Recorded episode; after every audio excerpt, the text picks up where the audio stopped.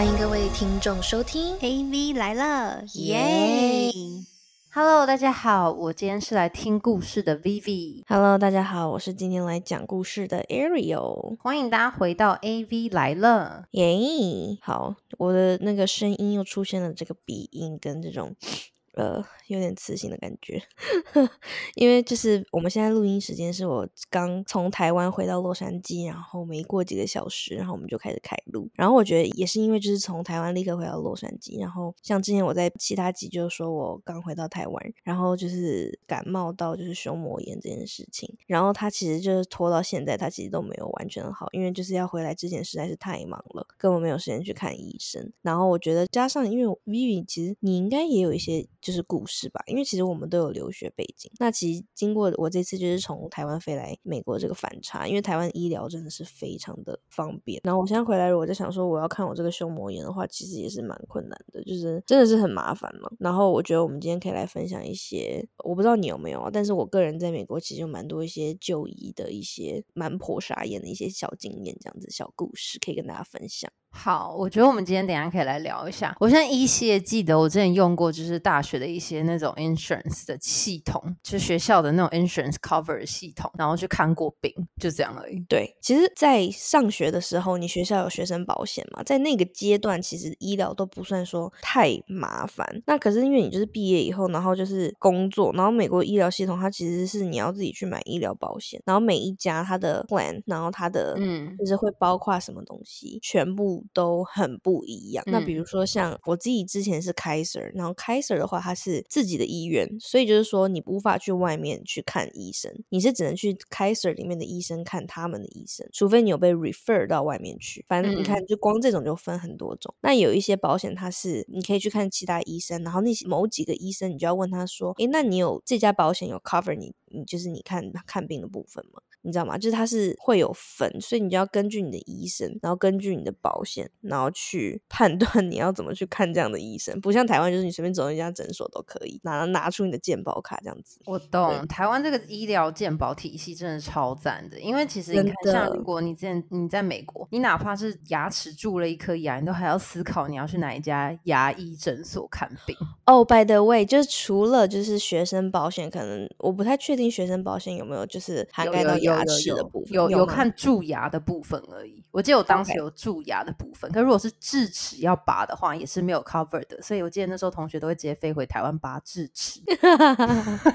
智齿我有好笑的故事，这可以等下讲。呃，但是你刚才讲到这一点是，其实毕业以后，好，学生保险可能 maybe 它有 cover 就是部分的，就是就是牙齿的牙，就是这种很简单的啦。嗯，但是你出了社会以后，我像刚刚讲那个什么 Kaiser，就是有的没的，就是你有很多个保险公司你可以选，然后它有很多 plan 可以选。但是这一般的这些 plan 里面，它其实完全没有涵盖牙齿没错，就是它这个就是只是正常的保险。那你如果要保牙齿的话，你要另外再加保。嗯嗯嗯。对，所以就是真的是超麻烦。所以你看，如果真的是有一个很危急要处理他病情的人，然后他要在他生病的过程中，然后还要去判断说他这个病是要在哪一个医院就医，然后有没有他的 insurance 有没有 cover 这样子，就真的就是我觉得，所以平常在美国，我记得我在那几年在美国，我都没有在看医生诶、我也完全没有看医生哎、然后就是尽量看成药，就唯独一次。好，我现在先跟听众朋友们分享哦。那时候我还在上学，然后因为那个时候就是恰逢呃，我有点忘记，好像是要申请 OPT 还是什么的吧。然后就是你回国的话，可能会就比较 risky，就是他可能要查的东西很多，你要准备的文件足够，不然你有可能就是会被他就是海关给挡下来，怎么样？反正那嗯时候是有一个这样子的说法，所以就是尽量不要出去就不要出去。好，反正那个时候呢，我就在弄就申请这个过程这样子，然后呢，我就不知道为什么，然后我的腿的内侧就长了很多那种像针眼般的小红点，然后你表面上你摸你的皮肤你是摸不出来，它是皮肤是完全光滑的，它不是过敏，可是它就是会在你的皮下有很多那种红色的小针点，然后聚集成一坨一坨一坨的，然后它就越长越多，越长越多，就是顺着就是你我的四肢的内侧，从开始从脚，然后开始蔓延到我的手的内侧，然后那时候我就觉得很可怕，所以一开始的时候我就有先去学校的校医先去抽血，然后去化验，就是我的血液有没有什么问题。可是校医就是验出来，他就是也说，呃，看起来没有什么问题。然后你知道校医还跟我说什么？他说会不会是你牛仔裤穿太紧？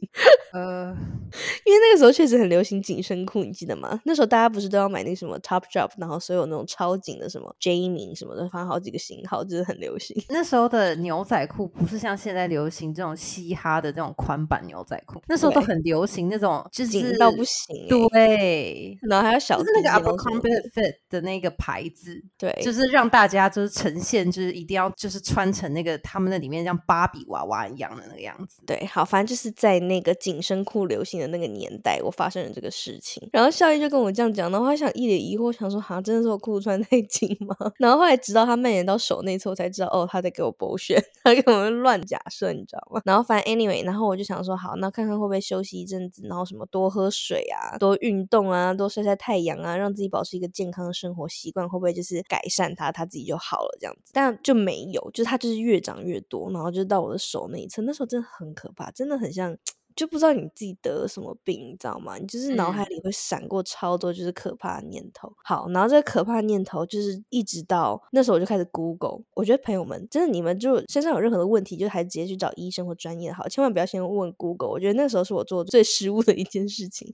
因为 Google 就会写一些让你觉得超级害怕、然后可怕的病因什么的。对，Google 很可怕，Google 很可怕。你如果查 Google，它会告诉你就是有可能会发生的各种大小事，然后会可能会导致你之后可能会死亡，就是通，通常都是那种癌症期对，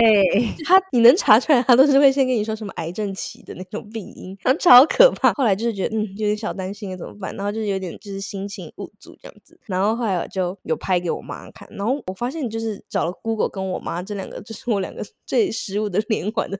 那个做就是决定，因为我妈看完就更害怕，说这会不会是白血病啊？你们现在要飞回来，然后什么什么的。然后后来我就说啊，可我现在在申请这个，就是万一不是的话，那到时候就是还要冒那么大风险，对不对？那哈，反正就某一天，就是因为 Google 还有我妈妈的关系，然后我就是心情就是遭到一个极点，然后突然瞬间我就觉得说不行，我现在去挂急诊，然后嗯我就跑去学校附近有个医院，然后它有一个 ER 就是急诊，然后我就去那边想说看看去一。二哦，对啊，因为我大半夜很 emo 啊，我心情很不好啊，所以天哪！其实再等几个小时，医院就开了。不行，我当下就是需要一个人安慰我这样子，所以好，反正 anyway，因为我就觉得校医不靠谱嘛，就是就讲过牛仔裤这件事情，我就觉得很可笑，我就觉得我要去找真正的医生，然后就是又是大半夜，然后就是东想西想，然后就是很害怕睡不着，想不行，我要去医院，所以我就去了医院的急诊。我还记得，因为就是我是好手好脚的走进去的，所以呢，其实他这种急诊都会先优先给那些真的病危或是真的有些危急的人，所以我真的看到医生，我是在那边 ER 坐了四个小时才轮到我，你知道吗？那其实都做到快要早上了。对呀、就是快早上了。然后那个时候我还记得，就是医生就有问我，他就说：“那你这个验血报告你有吗？”我就说我有，我可以把那个因为有电子的版本，然后我就把电子的给他。他看一看，他觉得嗯没有什么问题啊。然后看一看我手上还有脚上这些东西，他也就是想不出来一个所以然。然后他也问我说：“嗯，你等我查一下 Google。”然后查了半天，他也不太确定到底是什么。然后就后来就又跑来问我，他说：“还是你建议我可以拍一个照给我朋友看吗？” 他跟我要，就是说他就是拍给他的朋友看，我都不知道是医生朋友还是就是 他的那个群聊、欸，我跟你讲，他可能那个一二的医生，可能他不是皮肤专科，或者他可能对于你那个，我不知道你那个那个病是不是什么什么病引起的，所以他可能就是你知道，就是对他他也没办法，你知道。可是他他跟他跟你讲说他你介不介意他拍给他朋友这件事情，其实整整个听起来是荒谬的。可是我觉得他是有他的原因啦。很荒谬啊。然后那时候我跟我其他朋友讲说，因为台湾好像是你要全部都读，然后后对对对对对专业嘛，对对对所以他们就是很 confused，因为我有一些身边的朋友其实就是从事医疗产业这样子。然后他说，所以是怎样？就是大家都不用读七年医学系就对了，然后到时候就建一个医生群，就问一下朋友，哎，那个到底怎么样？大家给我出支个招，我要跟病人回答了这样。所以后来他回答了你什么？他有回答出来吗？你没有，因为他朋友可能大半夜没有吧，已经睡了吧，就那个群已经没有人回复了。对，然后后来反正 anyway，然后就是我也就是没有查出任何的原因，然后就回去了。然后过几个礼拜，我就收到了一张账单，你猜上面真账单多少钱？嗯一千五吧。不至于啦，因为我没有任何的治疗哦，就是一个面诊这样子，哦，那可能就是六百。差不多。嗯，反正他寄了一张就是四百多、五百多的一张账单给我，反正就是你进美金进那个他的急诊的费用，然后他还额外再收了我一个八十到九十块钱的医生诊疗费，那应该是那个医生他就是发那个东西给他朋友的那个费用吧。而且那个时候是二零一五一六年的时候，所以那时候美金的那个。它的那个大小其实没有到很小诶，嗯，对啊。那所以你那个时候后来那个病情到底是因为什么？到底是什么病？我跟你说，我觉得台湾医疗真的太赞了。那时候就是，反正我就就是有把这个苦恼告诉我妈妈，然后后来她说，那不然这样好了，她有一个熟识的中医医生这样子，然后他就直接在台湾就是付自费，因为台湾自费可能也很便宜，才一千多块钱，对不对？还包含药，然后就请就是他认识的一个医生阿姨，中医医生。然后帮我隔空抓药，然后寄来美国给我，然后结果本人喝了一个礼拜，然后完全好了，就不知道这这目前为止都不知道这是什么一回事啊！所以那个中医阿姨也没有讲说它是什么，就是你这个算是什么？他说是什么毛细血管的一个，我有点忘记了，这历史太久远了。然后他就说，他就是让我去看一下我最近有没有吃，就是连续然后长期服用的一些，比如说药物啦，或者说进补的东西，或是某一种食物。他说可能是我吃进去的某一种东西导致我。的身体的，就是有过敏反应，但它不是在皮肤上，它是以毛细血管的方式去呈现这样子。哦对，因为他看那个报告，就是如果说验血都没有什么问题的话，那基本上就不是血球的问题。反正就是他根据就真的是视讯，然后就是给我隔空抓药，然后一个礼拜内就痊愈。所以其实台湾就是很方便呐。哎，你这样讲讲的话，其实我还蛮记起，就是其实我妈妈之前也是隔空抓药了好几次，然后有寄到美国来给我。就因为你知道那个抓药，然后加运费，就是完全直接抵过美国的那个医疗费用。对啊，而且美国医疗就是还说不明白哎。如果你是我坐在那边四个小时，然后终于见到医生，然后还跟我说要拍照，问他朋友，你会火大？真的是，那拳头开始都在紧握了，你知道吗？我觉得我应该会蛮焦虑的，因为我其实就是想知道我到底发生什么事情，所以我才等了四个小时，然后还得不到答案，然后就是整个人傻眼的回家，而且不知道花了多少钱。好，反正 anyway 呢，就是美国医疗期基本上就是这样一个状态。然后其实大家应该也会有听说，就是说美国救护车是超级无敌贵。我有听说那种真的是我朋友在网络上看到其他网友搞笑分享说啊，什么男友做饭，然后把整栋楼弄响，然后那个就是还来不及弄掉，然后那个消防。车什么全部都过来，然后一辆都是一千起这样子，是别人刚叫的救护车吗？那个他又不会自己过来，还是因为他警报响？对，应该是警报响，他没有及时把他的就是关掉，然后就是回报就说这没问题，所以就导致就是 全部的人都重来要救火这样。对，但是就要付钱什么的，我觉得很好笑。但是个人是有个经验，是我还记得有一年过生日，然后呢，我们某一个女生朋友她的酒量就很差，然后呢差到就是说她可能喝了一点点，然后反正这件事情很好笑，是因为就反正我们大家就是帮一个朋友过生日，然后每个人都喝的非常非常醉，因为我们可能是在那种 party bus，然后在那个 limo 上面，就是边开边喝酒的话，其实就是超级无敌的晕。然后呢，就有一个女生朋友就是有点醉到，就是加上她那天有穿束腰，然后她觉得。自己整个人好像快喘不过气来了，所以呢，他那个时候就是一直说说我不行了，我真的不行了，停车停车，然后我们就停车，然后他他就下车嘛，然后后来我们就一直在就是他说啊没关系，深呼吸深呼吸，然后 Are you OK 这样子，然后就是一直在安抚他，然后他还说不行不行，我觉得我要死掉什么的。好，然后我们就觉得哎，这感觉怎么好像有点小严重，然后说要不要就是送你去医院什么的？他说千万不要叫救护车，有没有人可以载就是载我去？你知道吗？丧失 理智的最后一秒钟，他说的居然是请不要叫救护车。那那个 limo 可以刚好，那个 limo 刚好可以开他载他去医院，是可以啦，就全部就连寿星进去就对了。就是第一次有人玩到，就是 limo 要开到医院门口放下，那个应该所有的人都说，哦，这一定真的就是你知道 party 过度的人才会送来这边。对啊。超好笑，所以就是可以听众朋友可以理解，就是说，如果你在美国真的遭遇什么事情的话，你的下意识就是哦，不想麻烦他这个医疗体系，你知道吗？有非常多的人，就是有发生事情的当下，是立刻马上凭着自己一一己之力到达医院的，就没有任何人敢叫救护车。那个费用到底是会高达多少啊？大概如果他整个这样子，可能是算算距离的，对不对？这我真的不知道哎，这个可能我们要那个 fact check 一下，看看他是怎么计费。但是我有听说，就是每叫一次可能就差不多也就一千多美金，哇，一双鞋就快没了，你知道吗？一双漂亮的高跟鞋就没了。在那个年代，一千多是可以买很多鞋的。包含 Chanel 的鞋子也都是一千以内。对啊，那个哎，年代。对耶，现在没有了现在都超过了。哎对耶 inflation。对啊，现在鞋子真的贵到我都会觉得说，OK，好 fine，就是可以不用买这双鞋了。你怎样？为什么现在讲购物，你现在醒过来了？我刚才觉得，我刚才觉得我没有没有我知道你听过的故事可是我要可是我们今天为了要录这一集，那你前面给我意兴阑珊，然后刚才聊到血，居然给我很激动，怎样？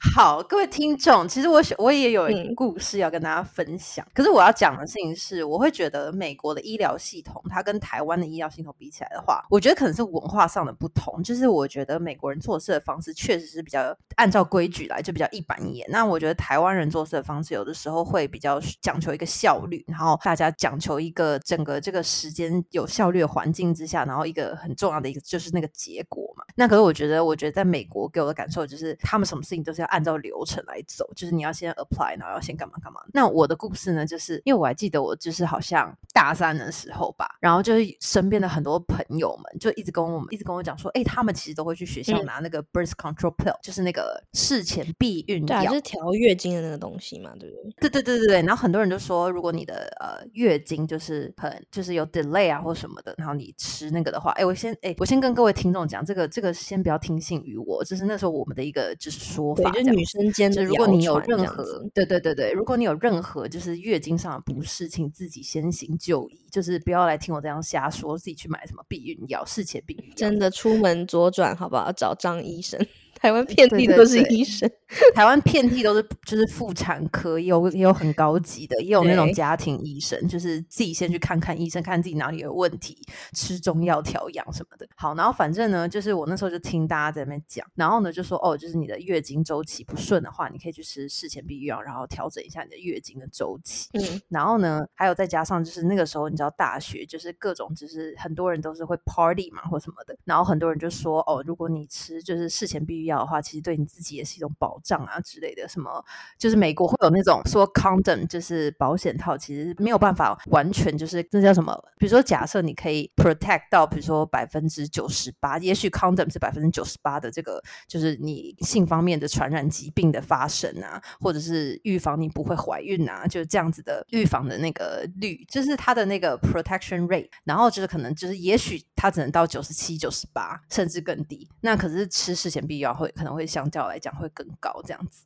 就嗯是你你防止就是怀孕的几率这样子。有啊，就是大家说它的避孕效果其实是比保险套更好的。对对对，因为保险套是避免感染，而不是避免，就是它也是避免就是生子，可是它就是是避免感染，是是是第一的第一的它的要素这样子。然后呢，我那时候听信于就是你知道很多女生都在做这件事情，然后呢，他们就说学校的那个呃学生的这个健 insurance 保险就是是免费的，就你可以免费去学校拿。然后我就想说，诶，那我都缴学费了，我是可以去拿看啊，就是想说这这个东西我也想知道它是怎么样拿这样。讲究一个划算，是不是？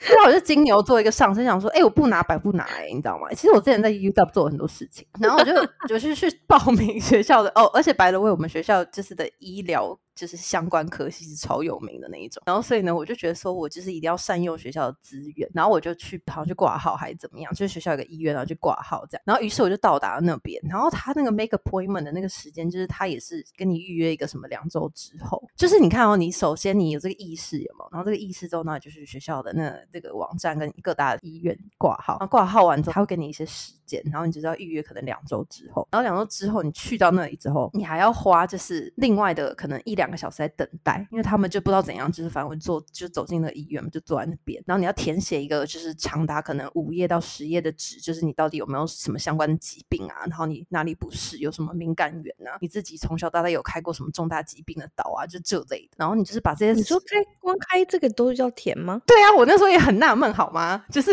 我我那时候他不是拿了就走啊？他不是，我跟你讲，这就是我最印象深刻的事情。然后呢，然后他就是你要填完那些那些 form 之后后呢，然后你就交给那个护士，然后护士说 OK，just wait，然后我就在那边 wait，然后就是为了一个小时之后呢，然后就有一个人他就问我说，他就说，哎，那你可以进去了，然后就到了那个诊间，然后就是一个女医生，然后呢，她就是要你张开你的双腿，然后就是到那个有点像就是在那个你知道就是大家生产台上的那个就张开腿的那种台上这样子，就椅子上，然后张开腿这样子，它有点像是就是你你你在台湾要去检测那个子宫颈癌检测的那种感觉，然后呢，你张开腿之后呢，他就会拿那个，我还问他说会不会痛什么的，然后他说哦不会啊，就有点怪怪的这样子，然后他就拿着那个像钳子一样的东西，然后就是开始检查这样子，然后他要完整的检查完我的这个女性的这个重要器官之后呢，他才愿意让我就是离开，然后他说检查的报告就是要另外一周的时间，然后如果这一周时间就是我这这方面就整个身体都是 OK 的，然后我下面的这这也是健康的话，我才可以去学校的另外一个药局去领药。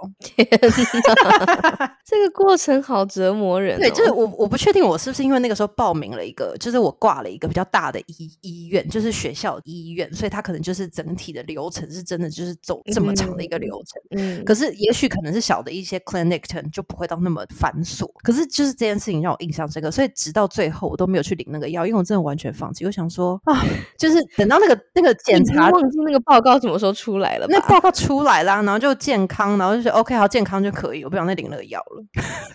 好，我觉得就是其实我有跟你类似过的经验，可是是我之前就是一个友人这样子。那我觉得我发现，就是美国人在看医疗的时候，他们非常喜欢什么大惊小怪。对，就是我那个友人，我现在中文能力真的很差。